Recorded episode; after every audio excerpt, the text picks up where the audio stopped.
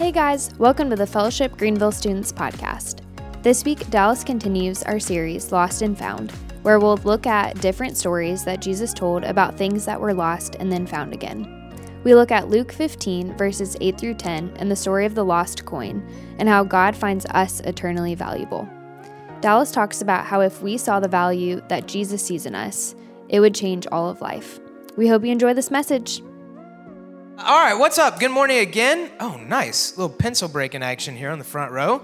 Parker's going to be practicing the pencil game. Thank you, JJ, for uh, not collecting that pencil. Hmm, hmm. Uh, all right, we are in week two of our Lost and Found series.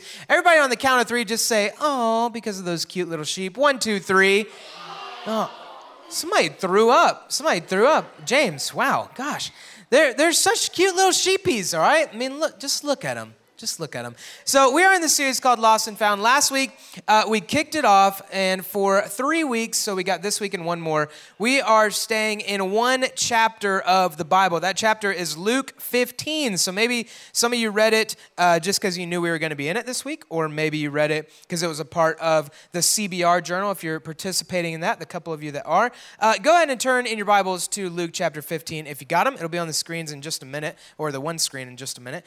Um, and last week, remember, we started talking about the parable of the good shepherd or the parable of the lost sheep excuse me and how there was uh, there were 100 sheep and one goes missing and the shepherd leaves the 99 sheep to go after the one right? Even if you weren't here last week that probably sounds pretty familiar to you. And we just saw through that parable and remember a parable is a story that likely didn't happen. I mean maybe some at some point somewhere that story, the same basic story happened, but it's just a story that Jesus used to help us or help the listeners at that time uh, understand something about God or something about the kingdom of heaven or ourselves and to just do it in a fun way through a story. And Luke 15 has three of those stories three of those parables that all have to do with something being lost and then it being found. And so last week was the little sheep, and we learned through that that Jesus notices us, He sees us.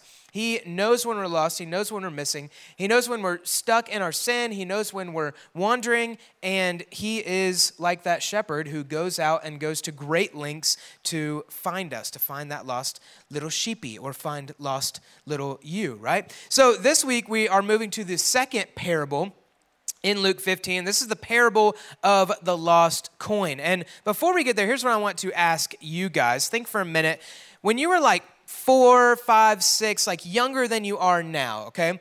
What was the most valuable thing in your life at that time, okay? Just think about it. Don't shout it out just yet. But what was the most valuable thing? And I don't mean, although it could have been, like what was financially, money wise, the most valuable thing you have. You might be like, I was four, I didn't have any money, right? So value could be financial value. It could also be like memory or emotional value, right? Like what was the thing that if, if it was lost, that you would have just freaked out about it being lost because it was so valuable to you, all right? Turn to your neighbor, your favorite neighbor is who you turn to first, okay? And, uh, and tell them what your most valuable thing was when you were that little. And then, and then include your, your second choice neighbor after you tell your first choice, okay? What was some, your most valuable thing as a little kid?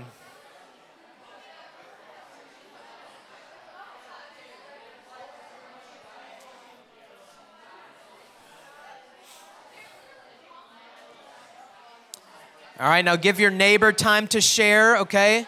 Give them space to share.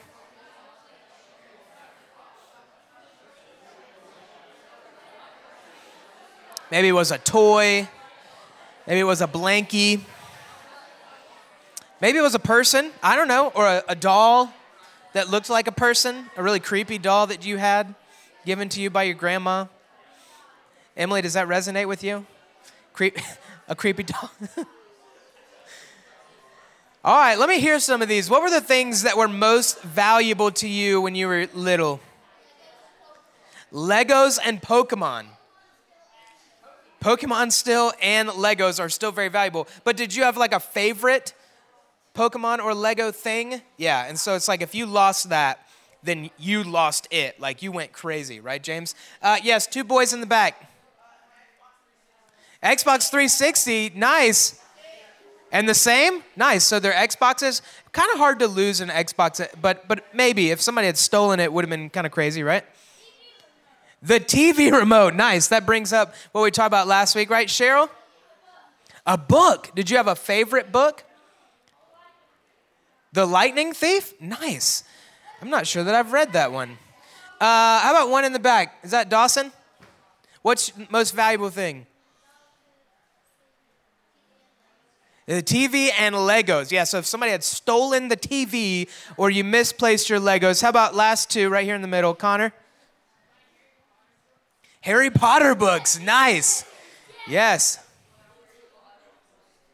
You did what? Your scooter. Nice. Could you do any tricks on it? No, okay. but it got me places. So that's really, that's a different kind of value, right? So, my most valuable thing, and I, am kicking myself because I should have brought a picture of it, but when I was little, okay, listen, do not judge me. First service told me that they already do judge me. So I guess it's like, it's, it's gone, it's whatever. But my, my like most valuable possession when I was four, five, I guess when I was six too, was a doll, okay? I had a Cabbage Patch doll. I don't know if you guys know what those are, but it was a little doll, and his, his, it wasn't like a creepy doll, okay? his face was that like plastic doll stuff and then the rest of his body was like really soft and so he was like the thing that uh, i took to bed with me every night and he had a little he had a little uh, thing of red hair that poked out right here and i used to take it and stick it up my nose. That's probably too much information. That's probably too much information but his name was Corey. And if Corey was ever lost, that was the name that was assigned to him at the Cabbage Patch when he was born, okay? So deal with it. But if Corey was ever, you've never been to the Cabbage Patch place, have you, JJ? It, dude, it's like it's basically the Garden of Eden. It's where life life happens and starts for these, these little Cabbage Patch dolls. If Corey was missing, like the family is flipping up the couch, we're turning over the bed, like we're trying to find, we're going back to the store that I had Corey at, right? Like we're looking everywhere for Corey.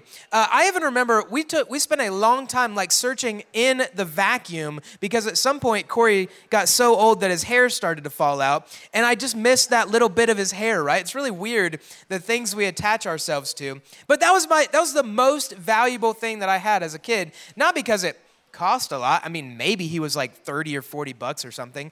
But but because of the emotional attachment, because of like the memories that I had with with Corey as a little kid, right? And maybe because of the comfort he provided my nostrils in some weird way. I don't know.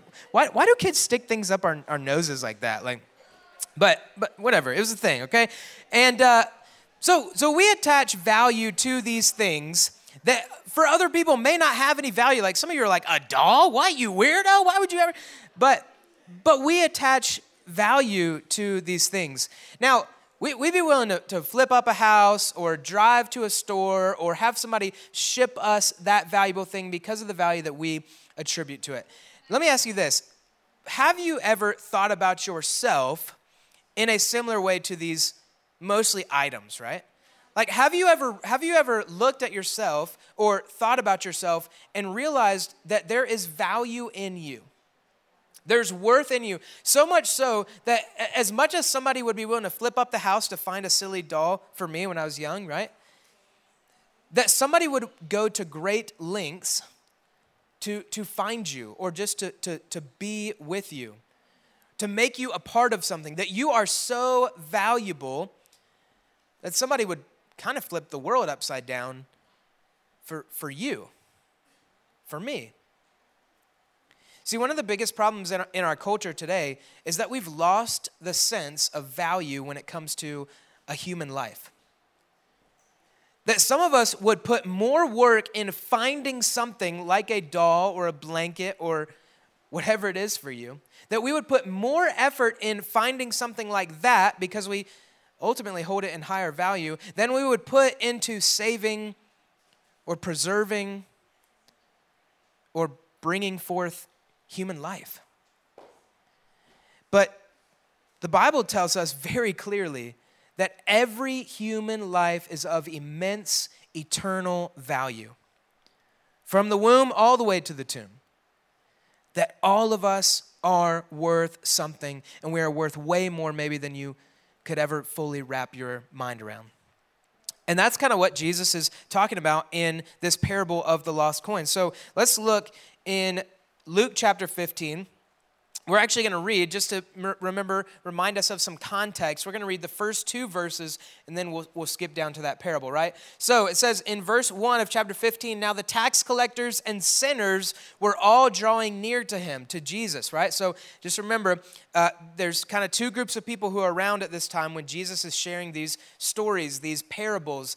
And one of them is this first group, the, the tax collectors and the sinners. It's like the lowest of the low. In fact, it's the people that society had said, You have no value, you are worthless.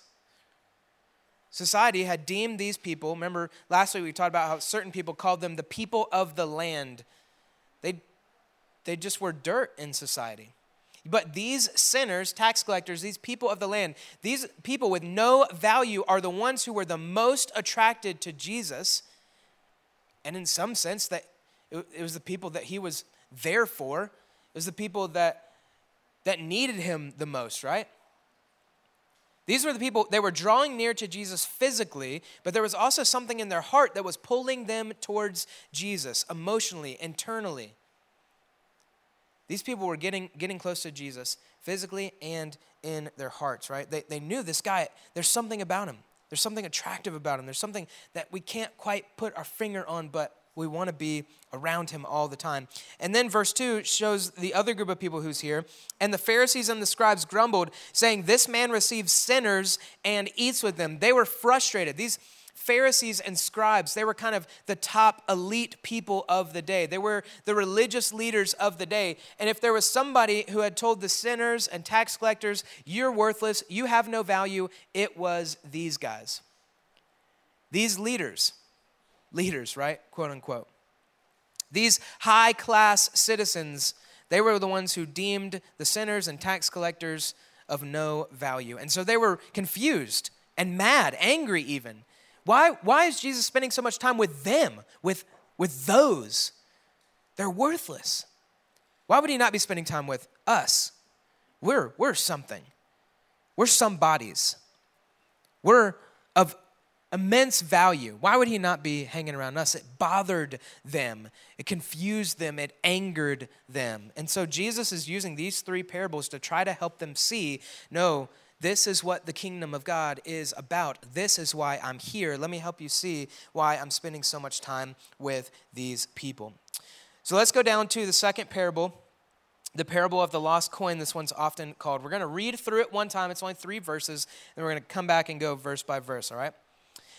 Verse 8 Or what woman having 10 silver coins? If she loses one, does not light a lamp and sweep the house and seek diligently until she finds it. And when she has found it, she calls together her friends and neighbors, saying, Rejoice with me, for I have found the coin that I lost.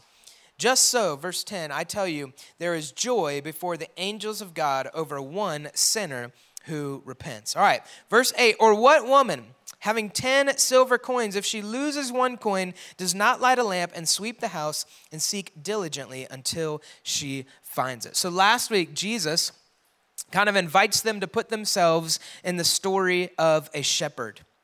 Shepherd, shepherds were not very clean people, right?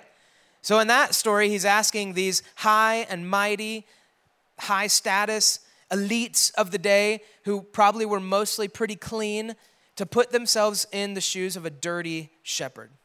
Somebody who would have been on their, uh, their labels much lower than they were. And now, if it could get any lower, Jesus says, put yourself in the shoes of a woman. Which, maybe you're like, what? That's really mean. Why would you say that's lower? Back in their day, women were much lower class citizens than men, and oftentimes even considered lower class citizens than their children. So now he's saying, hey, elites, hey, guys who think you have it all together, put yourselves in the shoes of somebody that you have assigned very little value to, if any value at all, the shoes of a woman. Thankfully, we've, we've come so far today, but there are still very much issues all around the world in how we look at women. And oftentimes they are treated as second or third, or if there's a fourth class citizens, they are, are still treated poorly. But at this time, for sure, it was regular, it was common practice, especially in this area that Jesus is teaching.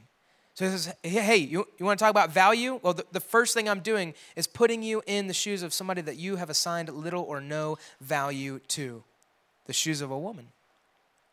And this lady, she apparently had 10 silver coins. And in this parable, in the story, Jesus tells us that one of those coins goes missing. Now, there's basically two thoughts about these coins when you get into Bible big brains. We call them Bible scholars. And Bible scholars, they would have said, uh, or they do say, hey, these coins were either this or, or this. The first thing being, maybe this woman was very poor. And all she had was these 10 silver coins. So you can imagine if all you have is 10 silver coins, which each of those coins would have been about a day's wage. If all you have is like 10 days worth of money, then you you ought to like be searching for one if you lose one, right? There's monetary value assigned to that coin, and it's literally, am I going to be able to put food on the table in 10 days or not? So when she loses the coin, of course she's going to try to find it. The other thought in the Bible scholars, or Bible big brains as I like to call them, is maybe that this, these 10 coins were actually a part of a headband that a woman who was married would have worn. Oftentimes, women would have worn a headband that was made of 10 silver coins. And if she lost one of those coins, it would have kind of been like if, if your mom or, or if somebody's wife were to lose like a diamond out of their ring, whether it be their engagement ring, which would be crazy, or their wedding band. Imagine your mom losing one of the diamonds out of that. Of course, you're going to search frantically for that diamond. You're going to search frantically for that coin. If now your 10 coin headband becomes a 9 coin headband, instead of maybe there being so much monetary value in that, there's emotions, there's feelings, there's memories, there's a sense of, hey, no, this is what I wear to let everyone know that I'm married. And so there would be, in some sense, some shame attached with losing one of those nine coins. Either way, whether it was a wedding headband or it was the lady's last 10 coins, here's the deal it was of extreme value to this lady. How do we know? Because she drops everything picks up a lantern and starts going along in her house trying to find this coin. And you might say, how, how hard could it be, right? Like, is, she just dropped it on the floor. No, I mean, who knows when, when she realized that she lost this coin, right? Not to mention that their homes didn't have nice carpet or, or hardwood like ours do, but they were just pretty much dirt. And so maybe she's shuffling around. She's already dropped the coin, but she's moving dirt onto the coin or she's pushing the coin up under some furniture. And when she finally realizes it, she drops everything, grabs a lantern, maybe is crawling around on, well, probably not all fours because she got to hold the lantern somehow, right? But, and she's searching around for this lost coin, sweeping that passage says, sweeping the house, trying to find it, sweeping some of the dirt out of the way, moving the furniture across the room to try to find this coin. Remember the thing that we said you assigned value to when you were young? Think about the times maybe when, when you lost that thing, right? Or thought you lost it. Sometimes we, we lose things, but we didn't actually lose it. You know what I'm talking about? But either way, we're, we're still searching the whole house, everywhere that we've last been, to try to find this thing. And so is that lady. Verse 9 says, And when she had found it, she calls together her friends and neighbors, saying, Rejoice with me, for I have found the coin that I had lost. I mean, I'd imagine that at some point she started telling people, Hey, you, can, can you look out for this coin? Like, this is really important. It's really valuable to me. Friends, neighbors, can you, can you in some way join me in this? Help me. And when she finally found that coin, of course, she lets them know and, and invites them maybe to come over to her house, maybe to throw a party, maybe to celebrate. And she says, Rejoice with me. I found my lost coin, right? Maybe you've had something like that and you didn't necessarily call all your friends and say, I found it, right? But, but if everybody else is looking for you in your family, of course you're going to say, We found it, we found it. And you kind of get a little hype about that, right? So, what, what's the point, Jesus? Why are you telling us about this lady? Why are you telling us about this lost coin? Verse 10 says, Just so I tell you, there is joy before the angels of God over one sinner who repents. Here's what Jesus is getting at, much like he was getting at it in the, the story of the, the lost sheep. Jesus is saying, hey, the people that you assign no value to, Pharisees, scribes, religious leaders, people who think you have it all together, those people are this coin. And if he was here today, he might he might say that we are that coin, that I'm that coin, that you're that coin. And Jesus is the one who has come to seek and find and sweep the world, flip it upside down, turn over furniture to find you and me. We are the ones who are lost. These sinners and tax collectors are the ones who are lost, and that is the reason that Jesus has come. Because just like that coin had value, whether the woman was poor or it was a part of her headdress, her, her headband, that coin had immense value that no other coin at the time could replace. And Jesus is saying that same thing about you and me that we have value, we have eternal value, we have great worth. And yet, when you look at our culture, I'll go back to that. Our culture assigns very little value to individual human lives. Whether it's abortion at the beginning of life, and people saying that, hey, that little baby doesn't really have much value. You can actually decide to kill that or let it live. You get to choose. So much value we assign to that. Or at the end of life, that you can choose to end your life early if you want to because your life isn't really worth that much. It's just yours. Just do whatever you want with it. Like, or anywhere in between to where people harm themselves, or when they look in the mirror, they see themselves as ugly or worthless or valueless. The way we talk to each other says that I don't see any value in you most of the time because I use words that put you down in an effort to try to make myself feel better that when we're around friends that we try to get find acceptance from them because we don't find any acceptance on our own or any value in ourselves. And so we try to find value and worth from the people around us. Instance after instance in our culture in our society and the way we interact with people where it shows that we don't value ourselves in the same way that God values us. Because here's the deal. Jesus came and was searching just like this woman for what was lost for us but this woman was just, she was just sweeping the house, and eventually she finds this coin. Jesus actually ends up giving his life for us so that we might be found. He didn't just look under a bed, right?